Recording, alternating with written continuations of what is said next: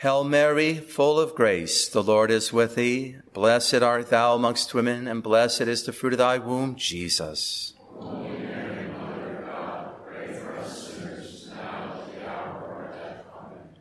Everyone who exalts himself shall be humbled, and he who humbles himself shall be exalted. Words taken from the gospel for this 10th Sunday after Pentecost, in the name of the Father, and of the Son, and of the Holy Ghost. Amen. The 19th century Carmelite mystic, the little Arab, Blessed Miriam of Jesus crucified, she stated, the devil is like the wind. He gets through the smallest cracks. What are these cracks? What causes them to remain? One word, pride. P R I D E. In his explanation of the deadly sins, St. John Cassian leaves pride until the last, as it is the greatest and the last of all the deadly sins to be eradicated from our souls. Here are his words. It is the most savage beast, fiercer than all those previously mentioned, greatly trying the perfect and ravaging with its cruel bite those who are nearly established in the perfection of virtue. There is no other vice which so reduces to naught every virtue and so despoils and impoverishes a man of all righteousness and holiness as does the evil of pride. Thank you, John Cassian. Now the scholastics teach that all the virtues are connected to charity. In the past, we've described charity as the water in which the supernatural virtues swim. No charity, no water, no swimming, no virtue. Now we might add that all the virtues are also dependent on humility as the rich soil in which they can grow. No soil, no growth. Now on the flip side, this means pride connects all the vices. All the vices are rooted in pride, we say. We also say pride cometh before the fall. Doesn't matter what sin it is, pride precedeth it. St. John Cassian captures this notion like a kind of pestilence in its noxious universality. Pride is not satisfied with disabling one member or one part of the body. And he's comparing of the pestilence to pride. Instead, it wastes the whole body with this deadly corruption. For every other vice is satisfied with its own limits and its own end, such that it sometimes happens that a person who has given into one of the vices is not completely deprived of the other virtues, but he is only cut off from that virtue which succumbs when it is attacked by its opposite vice. But when this one seizes the unhappy mind and captures the citadel of the virtues set on high, like a most savage tyrant, it lays waste and overturns the whole city from its foundations. In another place, he says, unlike other vices, it does not do away merely with its opposite virtue, that is humility, but is actually the destroyer of all the virtues together. And that it tries not only the middling and the small, but in particular those who stand at the summit of strength. Thus, St. John Climacus, another desert father, concludes pride is alien to every virtue. This makes pride particularly dangerous because nothing grows so quickly dies so slowly and is so hard to recognize as this ancient bane of our souls. Let's, let's have a definition here of pride. It helps. Pride is defined as an inordinate, a perverted esteem of self or desire for one's own excellence. It is inordinate because it is contrary to reality, to truth. Pride is essentially an act or disposition of the will which is based on an exaggerated or exalted opinion of one's own self, considering ourselves to be our own first beginning and our own last end.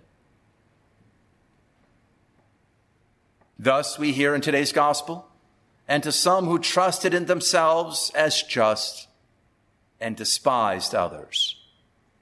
He spoke also this parable. And remember, the Pharisee prayed with himself as if he were God. St. John Climacus gives us a colorful description of this chief vice. Pride is the denial of God, an invention of the devil, contempt for men. It is the mother of condemnation, the offspring of praise, a sign of barrenness. It is a flight from God's help, a harbinger of madness, the author of downfall. It is the cause of diabolical possession, the source of anger, the gateway of hypocrisy, it is the fortress of demons, the custodian of sins, the source of hard-heartedness. It is the denial of compassion. A bitter Pharisee is it, a cruel judge. It is the foe of God. It is the root of blasphemy.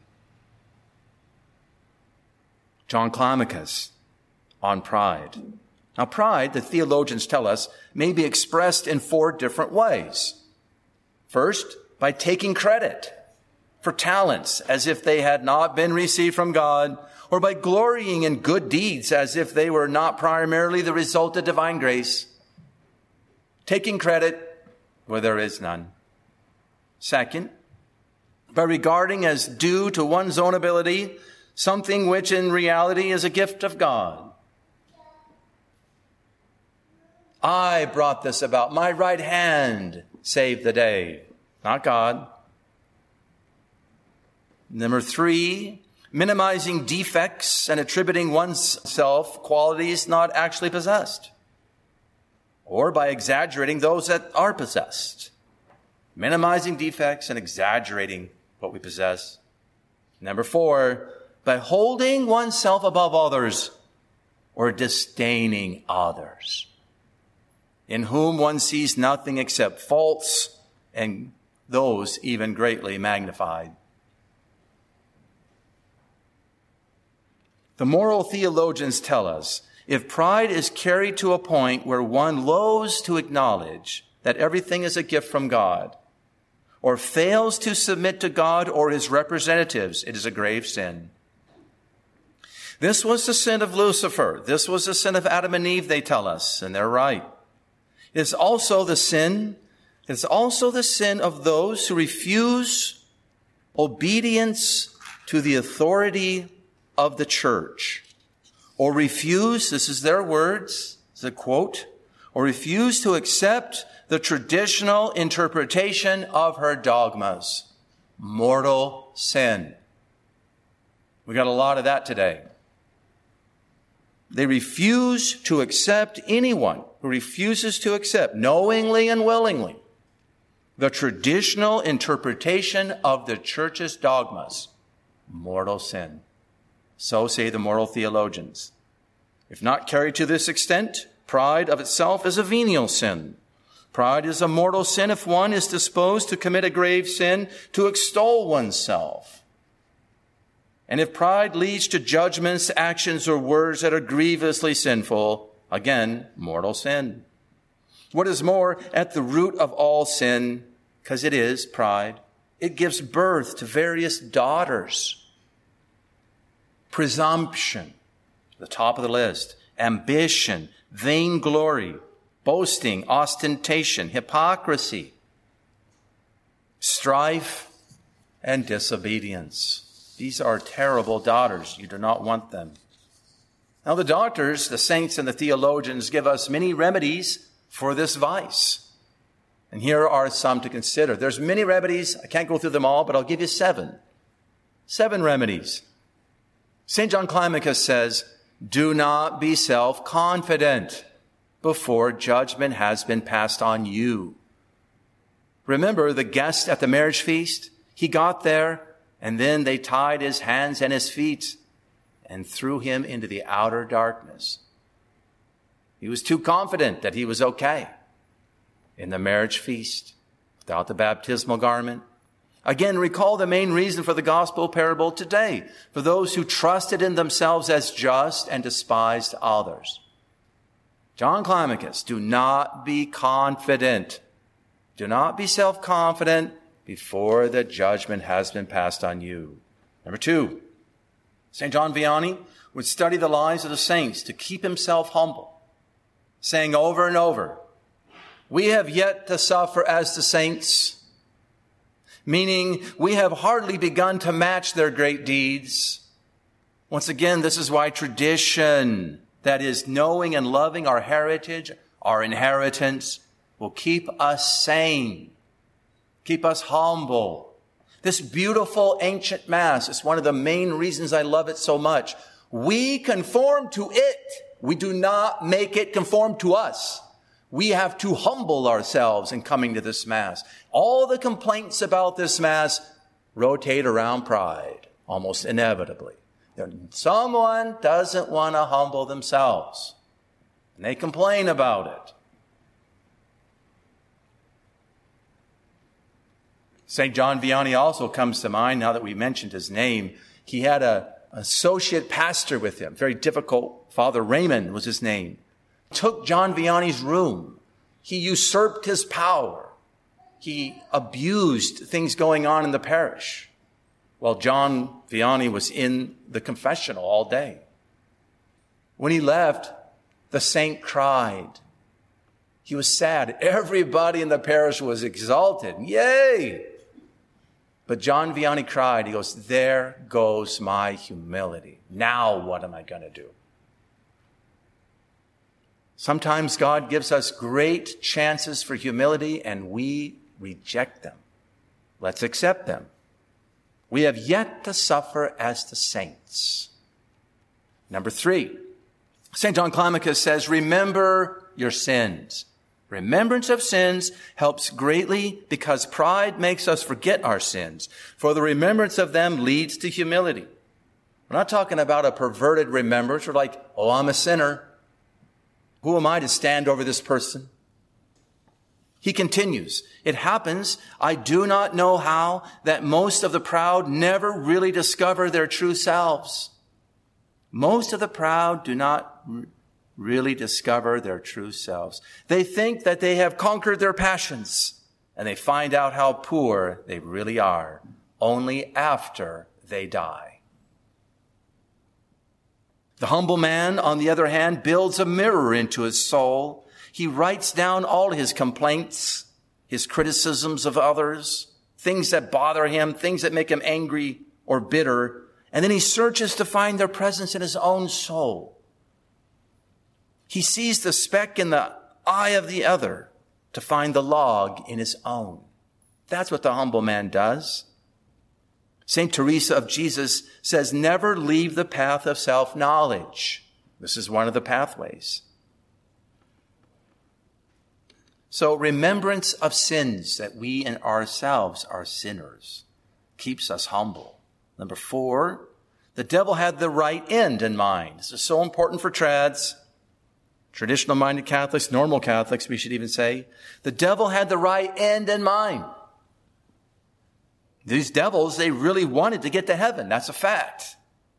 They chose the wrong means of getting there. Had the right end, had the wrong means. They chose themselves as the means instead of Jesus and Mary. To overcome pride, we must not only have the right end in mind, such as defending the truth, defending the right to the church, in this time of the diabolical deception, diabolical disorientation. But we must also embrace the proper means. And that can be hard. That's the rub, isn't it? Love of neighbor. And the saints put at the top of the list humility and obedience. These are the means. These have always been considered the shortcuts to holiness. Thus, St. John Climacus says, the strongest opposition to pride comes from the contrition of heart that grows out of obedience. Whereas he has the demons of pride cry out, We can endure no authority over us, which is why we fell from heaven where we surely had authority. We are the authors and the progenitors of everything opposed to humility. For everything that favors humility brings us low. In fact, if you study the lives of the saints, many devils were cast out just from the humility of the saint alone. They needed no exorcism. Their humility did it. They hate humility. If they hate it, we ought to love it. St. John Climacus goes on. We prevail everywhere except in heaven. So then, where will you run to escape us? says the demons. You will find us most often tempting where there is patient endurance of dishonor, where there is obedience and freedom from anger, where there is willingness to bear no grudge, where one's neighbor is served. Do you understand what he's saying? They're not in heaven and they're trying to prevent you from getting there. How are we going to get there? Patient endurance of dishonor obedience, freedom from anger, willingness to bear no grudge, to serve one's neighbor. Number five, to overcome pride, we must pray. We must pray to God, seeking total dependence upon Him, as we heard in the gospel today. The publican prayed and was delivered. The Pharisee prayed with himself, direct quote and remained filled with pride. We must pray to God and be totally dependent upon Him. Number six, we are given the supreme model of humility in His Majesty, our Lord and Savior Jesus Christ. Thus, St. John Cassian says, God, the creator and physician of the universe, knowing that pride is the cause and source of our maladies, saw to it that the contraries would be healed by contraries so that what had collapsed through pride would rise again through humility. For the one says, I go up to heaven, but the other says, my soul has been humbled to the ground. The one says, I will be like the Most High. The other, although he was in the form of God, emptied himself, taking the form of a slave, and humbled himself and became obedient unto death the one says, I will exalt my throne above the stars of God. The other says, learn from me, for I am meek and humble of heart.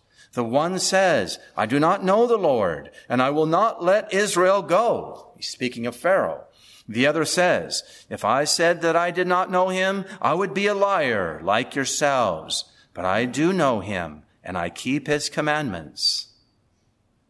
The one says, Mine are the rivers, and I made them. The other says, I am not able to do anything of myself, but my Father who abides in me himself does the works.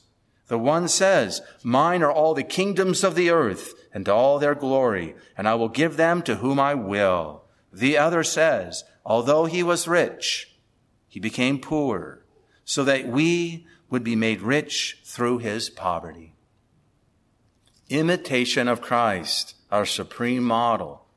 And finally, I'm fond of saying, pride is always surprised.